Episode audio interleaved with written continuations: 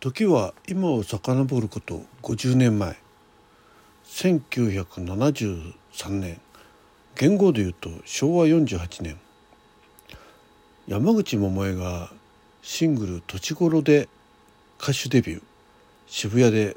パルコの開店があり日本における若者文化の歴史が大きく変化。その流れは新宿から渋谷または渋谷区全体へ。移り変わっていく。そんな年。この年の1月大手芸能事務所のサンダース事務所から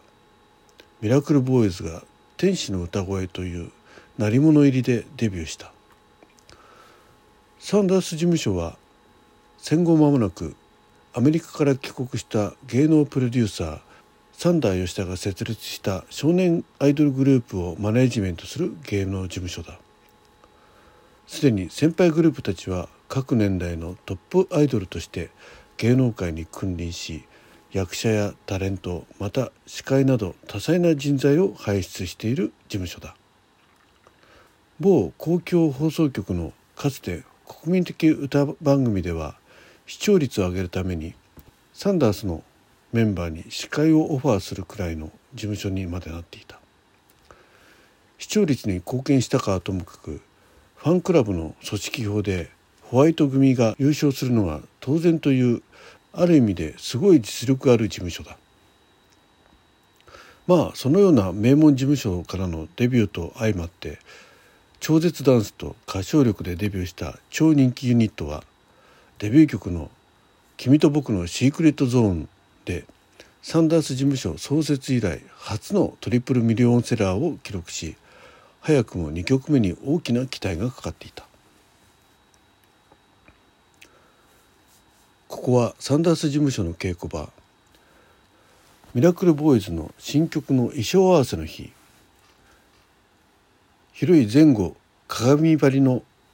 稽古場の片隅にミラクルボーイズのメンバーが衣装を当てていた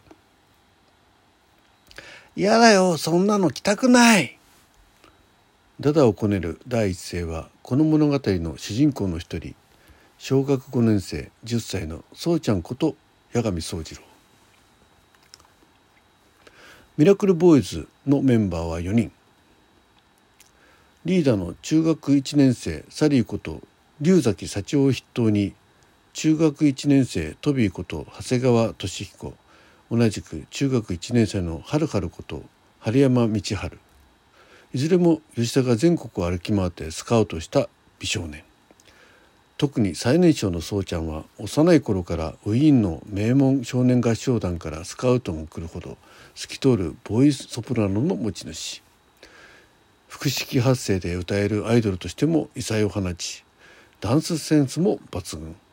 本人も歌いながら踊ることが好きで吉田のスカウトに喜んでこの世界に入ったのだが宗次郎は唯一気に入らないことがあったのだ。それはチャラチャラした衣装。これだけはどうしても受け入れられなかったのだ。デビュー曲の衣装も少しチャラチャラしていたのだが色は男の子っぽい感じの衣装だったので周囲の説得で宗次郎も受け入れたのだが。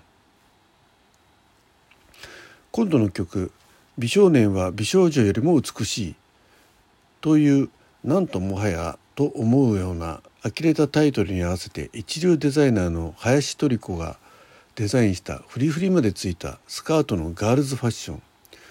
正直私もこれを見てかわいそうだなと思いましたけど。そんなこと言わずにそうちゃんぴったり似合うから。この幼い4人の少年たちを世話するマネージャー栗原君恵36歳。つまりこれが私。だってこのフリフリまるで女の子嫌だ。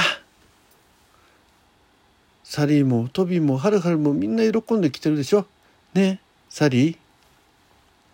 私はリーダーのサリーに救いを求めたのだがサリーも苦虫を潰したような顔。それでもそこは年長リーダー。この場は何とかしなければならないという気持ちで「そうちゃんそんなだだこねないで来てみたら結構着心地いいし踊りやすそうだよ。やだ。絶対こんなの恥ずかしくて絶対やだ。宗次郎は頬をぷくっと膨らませ眉間にしわを寄せて譲らぬ姿勢を崩さない。今までの衣装も気に入ってきてたじゃない。この衣装は今度の新曲のイメージぴったりだし一番可愛くて踊りが上手なそうちゃんにぴったりだと思うよ」とムードメーカーのハルハルが私を援護射撃それに乗じて「そうよサンダー社長もデザイナーの林トルコさんにそうちゃんが一番かっこよく可愛く見えるようにデザインしてって言ってたの聞いたわ」と私がすかさず付け加えると「僕が一番かっこよく?」ってデビューの時もそう言って女の子みたいな格好させてもう僕6年生なんだよ。学校の男子に「岡間宗次郎そうこちゃん陣地あるのか見せてみろ」っていじめられてそれでなくてもサンダースさんが僕の部屋にこの最後の言葉にそこにいた皆は口をつぐんでしまった「もう嫌だもうやめる。こんな衣装着て社長に嫌なことされてまでアイドル続けたくない」と宗次郎が叫ぶと同時に稽古場のドアが大きな音を立てて開けた「宗次郎俺の言うことを聞けないのか!」と大声を上げて三代吉田が駆け込んできた。そして宗次郎に近づくなりピンタを食らわそうとした。一瞬ひるんだ宗次郎は吉田の腕の下をくぐり抜けた。スカを食らった吉田は宗次郎の後ろに立っていたトビの上に乗りかかるように倒れた「うわーん!」中年太りでこわもとの吉田の下敷きになり驚いたトピーが泣き出しそして私も「社長!」と叫んだ「トピー!」と呼び寄るハルハル「またか」と呆れ顔で見ているサリードアの横まで素早く逃げた宗次郎はその様子を振り返ってみてこんなことまでさせられたり嫌なことされてまでアイドルになりたくないと一言言い放ち「あかんび」をして勢いよく飛び出していった。その後彼はこの事務所に戻ることはなかった。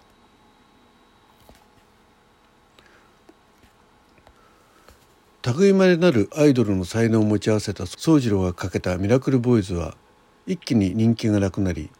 急遽残ったメンバーがカールガールセンターを務めたりスカウトキャラバンで補充メンバーを募集して話題性を作るなど三代吉田社長が策を練って人気回復を試みたが全てが徒労に終わり。その年の秋ミラクルボーイズは解散してしまったのだ。宗次郎失踪はファンの間では「案内書着なくても宗ちゃんは魅力的」とか「一人でデビューしたら絶対応援する」といった宗次郎擁護の意見が大半を占めていたが一方サンダース事務所の件となると芸能新聞や雑誌の取り上げ方はファンの声など無視した「子供とはいえ無責任すぎる」とか「女の子の衣装を着るのが嫌だなんて男女同権の時代に性差別だ」「嫌でも着るべき」などわけのわからない論理で掃除郎叩きをした。そして三代吉田の機嫌を損ねないようにむしろこの機会に乗じて機嫌取り的な報道に終始した。